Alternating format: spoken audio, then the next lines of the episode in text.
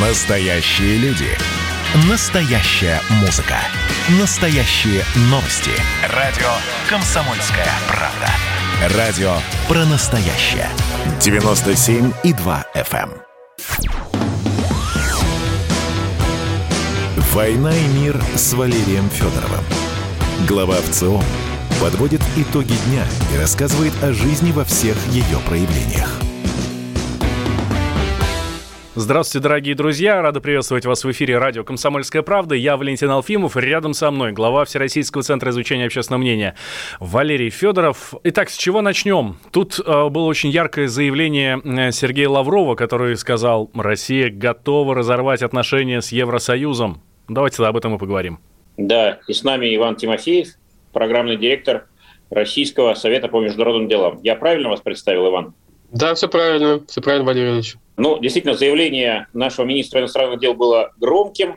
А, оно последовало в ходе переговоров с а, министром иностранных дел Евросоюза, если так можно выразиться. Ну, название э, должности официальное звучит немножко иначе, но де-факто а, это действительно высокопоставленный чиновник, который отвечает за внешнюю политику вот этого огромного союза западно- и центральноевропейских стран.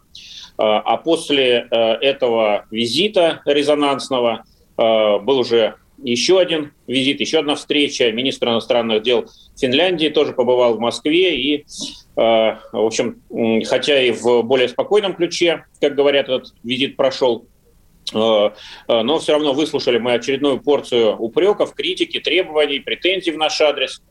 И, в общем-то, ощущение, что с Евросоюзом у нас не клеится отношения, оно э, нисколько не поколебалось, наоборот, даже, наверное, укрепилось. Э, и в этой связи высказывается много э, прогнозов, гипотез, суждений. Одна из них звучит достаточно радикально. Для того, чтобы э, что-то построить с э, Евросоюзом, нам нужно сначала э, деконструировать, разрушить все то, что осталось на сегодняшний день. Иван, вопрос, а, а осталось вообще что-то? Есть что разрушать или нет уже? Ну, э, на самом деле много чего осталось. Uh, у нас, э, прежде всего, очень богатые торгово-экономические отношения. Все-таки ЕС для нас один из ключевых торговых партнеров, источник инвестиций, несмотря на санкции, которые существуют и которые, ну, скажем так, увеличиваются постепенно. Э, хотя не, крити... не, не с критической скоростью. Они больше, ну, так сказать, говорят, они больше резонанса вызывают. Э, и на самом деле, если вы посмотрите э, и на структуру санкций, и на структуру наших шагов политических, оказывается, что и та, и другая сторона, в общем, довольно аккуратно относятся к этому зданию торгово-экономических отношений. То есть, да, если вводятся санкции, они вводятся против каких-то ну, должностных лиц, допустим, со стороны ЕС, не затрагивая Э, допустим, тоже «Северный поток-2», хотя этого требует Европарламент. Ну и с нашей стороны, если мы вводим какие-то ответные меры, мы ограничиваемся, допустим, визовыми ограничениями в адрес э, там, ряда ЕСовских чиновников, но не трогаем ЕСовские компании, которые работают у нас. То есть вот эта вот торгово-экономическая канва, которая у нас есть, ее разрушать не нужно, она взаимовыгодна. Э, и, в общем, действительно, политические отношения у нас в ужасающем состоянии. А, но экономика вполне себе при этом развивается, несмотря ни на что. И вот здесь вот как раз вредить этому не нужно.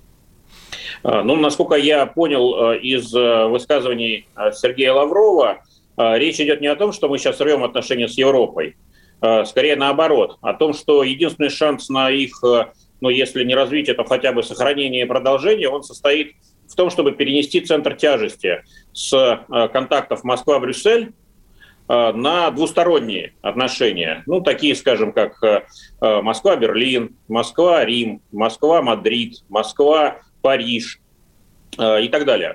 В общем-то, идея не новая. Помнится еще 10-15 лет назад, когда у нас тоже было немало проблем в отношениях с Евросоюзом, да и сам Э, Евросоюз переживал не лучшие времена, скажем, вспомним 2003 год, э, американо-британскую интервенцию в Ирак.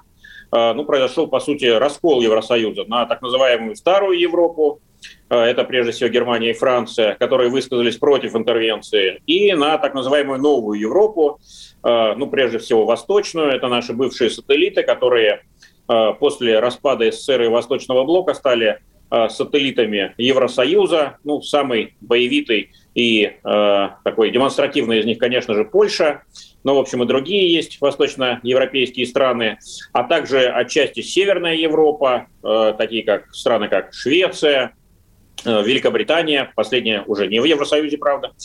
Вот, и они выступали э, с э, поддержкой американской э, стратегии и категорически против э, так называемой оси Москва, Берлин, Париж, которая как раз-таки э, считала и заявляла, что это очень большая ошибка и не надо входить в Ирак, какими бы благими и гуманистическими э, заявлениями это не прикрывалось, что от этого будет только хуже. Ну, прогноз, в общем-то, состоялся. Действительно, э, благодаря э, вот этому вторжению э, начался процесс катастрофического распада политических режимов, да и экономик ближневосточных стран. Через несколько лет заполыхала арабская весна, и вот сегодня Ближний и Средний Восток, по сути, лежит в руинах. И процессы его восстановления идут очень медленно. Э, ну, в общем, вот эта вот линия на то, что мы дружим не с Евросоюзом, потому что это слишком сложное, сложно сочиненное такое вот образование, значит, которое само зачастую не понимает, чего она хочет, а дружить будем с ключевыми странами, у которых более прагматичные интересы и более реалистичная линия. Вот, она, в общем-то, э, ну, была заявлена, и насколько возможно мы ее проводили. И вот сегодня возникает вопрос, а э, эта линия, она насколько э, перспективна? Что я имею в виду? Да, конечно, у России с Германией большой бизнес. Вы сказали о том, что наши экономические отношения лежат в основе. А, ну, много интересных крупных проектов ярких. Самый звучный из них это «Северный поток-2», за который э, и Берлин, и Москва совместно бьются, преодолевая сопротивление как со стороны Соединенных Штатов, так и со стороны вот тех самых э, восточно- и североевропейских э, государств, той же Польши, э, той же Великобритании, в общем, которые э, считают «Северный поток-2» такой длинной рукой Москвы, э, которая вбивает клин между европейскими странами, и вместо того, чтобы усиливать э, энергетическую безопасность Евросоюза, наоборот, ее подрывает. Ну, а заодно подрывает и политическое единство стран Евросоюза. Очевидно, что для Германии, лидирующей страны э, Евросоюза, все эти упреки и обвинения, они достаточно болезненные. Держатся немцы, но трудно им. Э, ну, да и внутри Германии тоже существуют политические силы, которые высказываются против этого союза. Здесь и зеленые, э, здесь и свободно-демократическая партия. Очевидно, что они не лидирующую роль играют в германской политике внутренней, но имеют там вес, имеют слово и очень активно ведут свою борьбу. И вот вопрос. А насколько такая линия, то есть, повторюсь, это взаимодействовать и развивать отношения с Э, странами, входящими в состав Евросоюза, ну, конечно, с теми, кто готов с нами дружить и работать, э, а не с Евросоюзом в целом э, как таким сверхгосударством или надгосударством. Что ценнее для них, для этих стран? Пусть даже и тесно связанных с нами экономически, в социальном отношении и так далее, геополитически, в конце концов. Вот. Эти самые вза- взаимоотношения, эти самые взаимодействия с Россией или же внутреннее единство Евросоюза? Это очень хороший вопрос, он такой фундаментальный. И действительно, Москве э, комфортно в двусторонних отношениях. Э, мы, в общем, такая великая держава, суверенное государство с очень богатой традицией дипломатической. И нам двусторонний диалог, он, конечно, привычен, комфортен и, в общем, даже полезен, потому что, ну, строго говоря, мы через отношения с отдельными странами можем добиваться конкретных результатов, в том числе и в отношениях с Евросоюзом.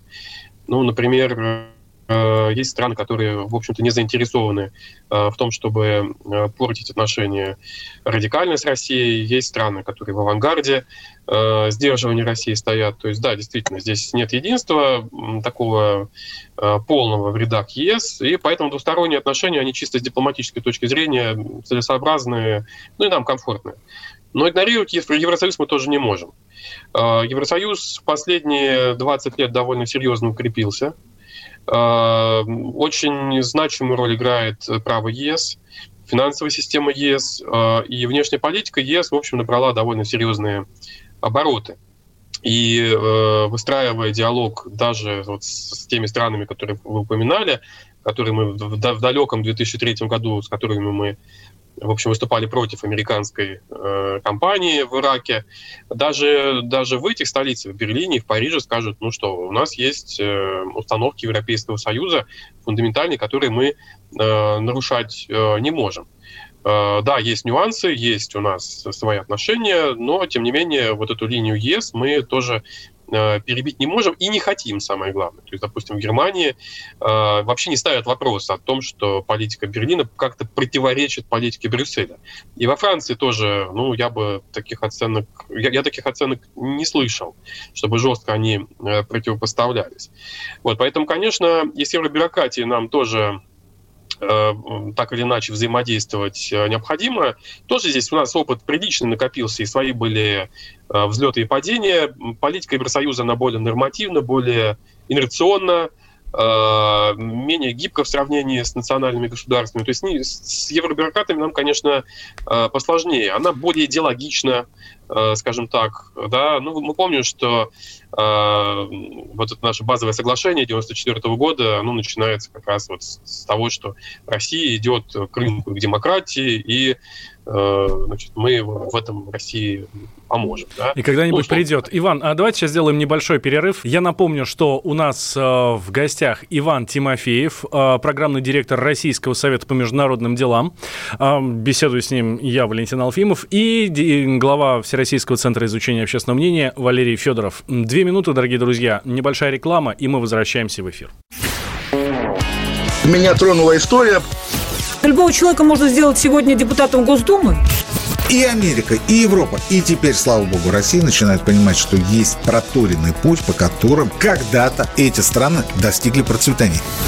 Теперь, видимо, некоторое количество обремененных деньгами людей ломанется заниматься русским виноделием. Это очень хорошо. Надеюсь, что сегодня чарки будут полны. Предчувствие перемен. На радио «Комсомольская правда».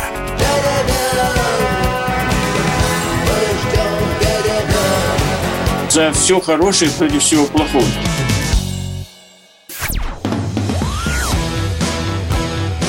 «Война и мир» с Валерием Федоровым. Глава ВЦО подводит итоги дня и рассказывает о жизни во всех ее проявлениях. Итак, мы возвращаемся в эфир. Радио «Комсомольская правда». Валерий Федоров, глава Всероссийского центра изучения общественного мнения. Я Валентин Алфимов. И у нас в гостях программный директор Российского совета по международным делам Иван Тимофеев.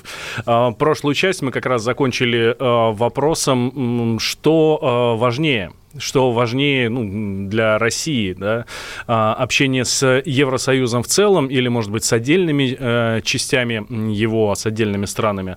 Ну вот, Иван как раз начал отвечать на этот вопрос, и закончили мы на том, что все-таки с бюрократией европейской нам а, общаться придется.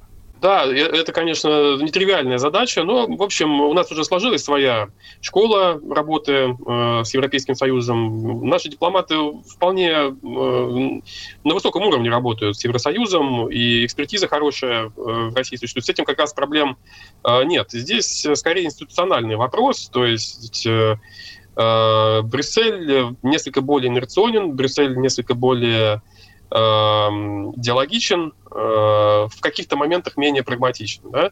Но в целом, в общем-то, вполне эти отношения, они управляемы, что называется. И э, после того, как э, мы пережили такой кризис в 2014 году, по понятным причинам, после украинского кризиса, Евросоюз однозначно позицию занял по этому вопросу в противовес российской в общем, эти отношения стабилизировались, они, что называется, являются стабильно плохими, назовем их так.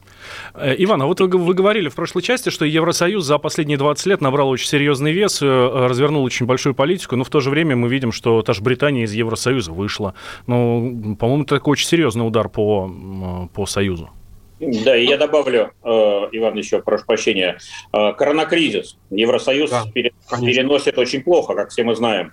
Э, может быть, кто-то уже подзабыл, но вот э, в начале, почти год назад, когда, э, скажем, Италия подверглась одному из самых сильных ударов, ну, прежде всего, Северная Италия, Ломбардия, Милан, вот, и эта страна, по сути, оказалась брошена союзниками, да, европейцами. Вот, не хватало ничего, Вот, и все страны ввели запрет на поставку материалов, включая там маски и так далее. И, в общем, Китай им больше помогал. Россия тоже попыталась нести свою лепту. Напомню, наши военно-химические подразделения туда были переброшены.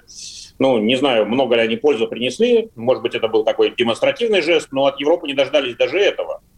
И евроскептические отношения в той же Италии резко выросли после этого. Да? А, ставился вопрос так, а зачем вообще нам нужен Евросоюз, если в тяжелый момент мы помощи от него никакой не получаем, мы получаем скорее удар в спину. А, с экономической точки зрения мы тоже видим, что и из предыдущего кризиса, это мировой кризис 2000 8-9 годов Италия, ой, прошу прощения, Европа, Западная и Центральная Европа вышли с большим опозданием вот, по сравнению э, с тем же самым Китаем, Соединенными Штатами. И, в общем-то, сейчас политика э, Европейского Центрального банка э, под, вот, тех лет подвергается большой критике, как скорее замедлившее посткризисное восстановление, чем ускорившее его. Вот насколько вообще э, Евросоюз сегодня субъектен? Насколько всерьез можно говорить о том, что это сила растущая, а, а не, э, наоборот, ослабляющаяся, да, снижающаяся? Да, но это очень большой и серьезный вопрос. Э, Евросоюз такое интересное образование. Точно есть выражение политический карлик, экономический гигант. Хотя ситуация меняется. Действительно, у Евросоюза мало, скажем так, военно-политических инструментов. Он как военно-политический игрок, такая традиционная военная держава, а, он, конечно, большой роли не играет. Особенно после Великобритании состава Евросоюза. Ну, да, да, э, в том числе. Но экономически это гигант, вне всяких сомнений, и в плане качества экономики, и в плане развития технологий, э, критически важных технологий. И намечается тенденция, очень серьезная, кстати, к тому, чтобы эту экономическую мощь использовать в политических интересах. Э, и, в общем-то, Евросоюз медленно, но упорно к этому идет. Рано или поздно, э, в общем, произойдет и институционализация более такая глубокая вопросов безопасности, они тоже маленькими шажками к этому двигаются. Да, они пока младший партнер НАТО, да, свой, свой голос у них очень скромный, но, тем не менее, в общем, э, заделы есть э, к этому. Брексит – большой вопрос, ослабил он их или не ослабил. Есть мнение, что он, наоборот, вот эту континентальную Европу даже усилил, потому что у Великобритании была своя позиция, это был такой баланс баламут. Скажем, да, не троянский конь, а такой баламут внутри Евросоюза. И, в общем, э, некоторые так неофициально, но с облегчением вздохнули. В общем, позиции э, Берлина и Парижа, они усилились после выхода. И, конечно, ну, коронакризис, он выявил вот эти все язвы, которые есть, и в скорости принятия решений. То, что сейчас, посмотрите, с вакцинацией Евросоюз э, отстает достаточно серьезно. И да, в Италии было положение ужасающее. Но посмотрите, в итоге сам коронакризис не поставил под сомнение существование Евросоюза и Евроинститута. Да, там критикуют и главу Еврокомиссии Урсулу фон дер Ляйен, да, эти партии, э, скажем так, евроскептические, они там бьют, что называется, э, ботинком э, по столу, да, возмущаются. И что? А вот эти структуры, эта бюрократия и эти институты, они как стояли, так и стоят, и они, в общем, все глубже институционализируются. И право ЕС, оно, в общем, обязательно ведь для стран-членов. И коронакризис ставит вопрос о реформах каких-то вещей, но он не ставит вопрос о существовании Союза как такового. Хотя я согласен, это очень серьезный, это мощный кризис, который показывает, что не все так хорошо. Иван, ну для, для наших слушателей добавим и напомним, что э, вопрос о том, имеет ли Евросоюз право на существование, возник несколько раньше, когда обсуждался проект Конституции Евросоюза и предполагалось, что э, эта Конституция будет э, приниматься всенародным голосованием в каждой из стран, членов, и вот первый же референдум, если не ошибаюсь, в Голландии, вот, он показал, что нет. Э, жители одной из самых проевропейских стран, стоявшие у истоков создания Евросоюза много десятилетий назад, они отказались поддерживать этот э, документ, после чего быстренько была эта процедура свернута. Вот, евроэлиты, евробюрократы поняли, что на самом деле никакой поддержки им не получить, и единственный шанс удержаться и продолжить э, интеграцию – это игнорировать мнение Э, людей э, и э, договариваться только ну, вот, со своими же партнерами вот, по этому узкому элитному кругу. Вот, поэтому все очень непросто и в Евросоюзе. И вот здесь я хотел бы задать такой вопрос парадигмальный. Да? Вот вы ну, упомянули наше базовое соглашение между Россией и Евросоюзом 1994 года. Оно, конечно, в других совершенно условиях было заключено. Это произошло во время, когда, или во времена, когда э, все-таки не была закрыта для России перспектива вступления, пусть и в, э, в отдаленном будущем, в Евросоюз. И действительно тогда все выглядело логично. Если мы идем в Евросоюз, э, то, наверное, нам нужно э, менять свое законодательство, менять не только законы, но и нравы, как выразился бы Монтескье в свое время, и ориентироваться на вот такой гораздо более развитый, продвинутый, гуманный, богатый, прогрессивный союз. Но сегодня все выглядит совершенно иначе. Сегодня Евросоюз Э, уже э, мало кем рассматривается как э, модель такого государства будущего. Вот эта утопия, она, ну, по крайней мере, на мой взгляд, окончательно уже, так сказать, разрушена, она не выдержала испытания временем. Евросоюз не слишком привлекателен, и более того, ну, я имею в виду для других стран, более того, уже официально заявлено, что в ближайшие 10 лет никого принимать туда не собираются, за исключением пары карликовых государств на Западных Балканах. Вот. Э, Турция, которая долго стучалась в двери Евросоюза, получила уже несколько лет назад окончательный отворот-поворот. Так что вопрос, а зачем нам вообще стремиться-то к тем нормам, э, которые Евросоюз для себя провозгласил? Нет ответа. Э, и еще я напомню, что соглашение, о котором мы говорили, оно уже не действует оно, его срок действия истек достаточно давно, если не ошибаюсь, чуть ли там не 10 лет назад, и нового соглашения заключить не удалось. То есть мы уже десятилетия э, действуем без этой самой базы. И вот вопрос, а какая же может быть база для наших э, отношений с Евросоюзом? Есть какие-то идеи на этот счет? Да, у нас да, мину, ну, минутка буквально до конца. Ага, соглашение, оно автоматически продлевается ежегодно, то есть оно, вот этот вот политический зомби, он продолжает э, свою жизнь, э, вот, но оно действительно устарело уже довольно давно, потому что еще в начале 2000-х было понятно, что, во-первых, и в ЕС не очень заинтересованы такую большую сложную Россию иметь в своем составе, а, да и нам тоже было неинтересно, в общем, чтобы наша политика ограничивалась э, какими-то ЕСовскими институтами. У нас свои интересы, и зачем нам их э, подстраивать под общеевропейский знаменатель. Действительно, вопрос о продлении соглашения уставился уже довольно давно, и я участвовал, скажем так, в экспертных консультациях довольно активно еще там, лет 12-15 назад по этому вопросу. И уже тогда было понятно, еще до украинского кризиса, что вопрос буксует. Что, э, в общем-то, продвинуться по нему довольно сложно. Мы предлагали ЕСовцам договариваться по конкретным аспектам. Да, давайте, вот где мы можем, там будем договариваться и по крупицам собирать новые соглашения. ЕСовцы говорили, нет, давайте вот сделаем большой документ. И было понятно, что большой документ как раз-таки сделать и договориться сразу по всему очень сложно. То есть вот мы в эту стагнацию вступили еще до украинского кризиса уже довольно давно. Ну и, в общем, тоже давно было понятно, что э, Россия не может быть членом ЕС по, по целому ряду вопросов. Дело не в том, что мы какие-то другие, что у нас, как э, Таквиль говорил, другие э, привычки сердца. Да?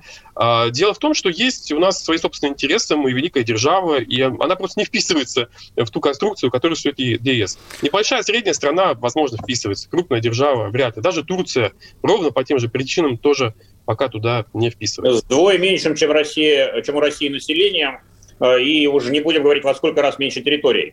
Да. Э, спасибо, Иван. В общем, будем э, жить по-своему, вот, и будем собирать крупицы и делать то, что возможно в этой э, непростой ситуации. Спасибо. Я напомню, Спасибо. что с нами был Иван Тимофеев, программный директор Российского совета по международным делам. Мы с Валерием Валерьевичем вернемся к вам, дорогие друзья, сразу после новостей. Никуда не переключайтесь.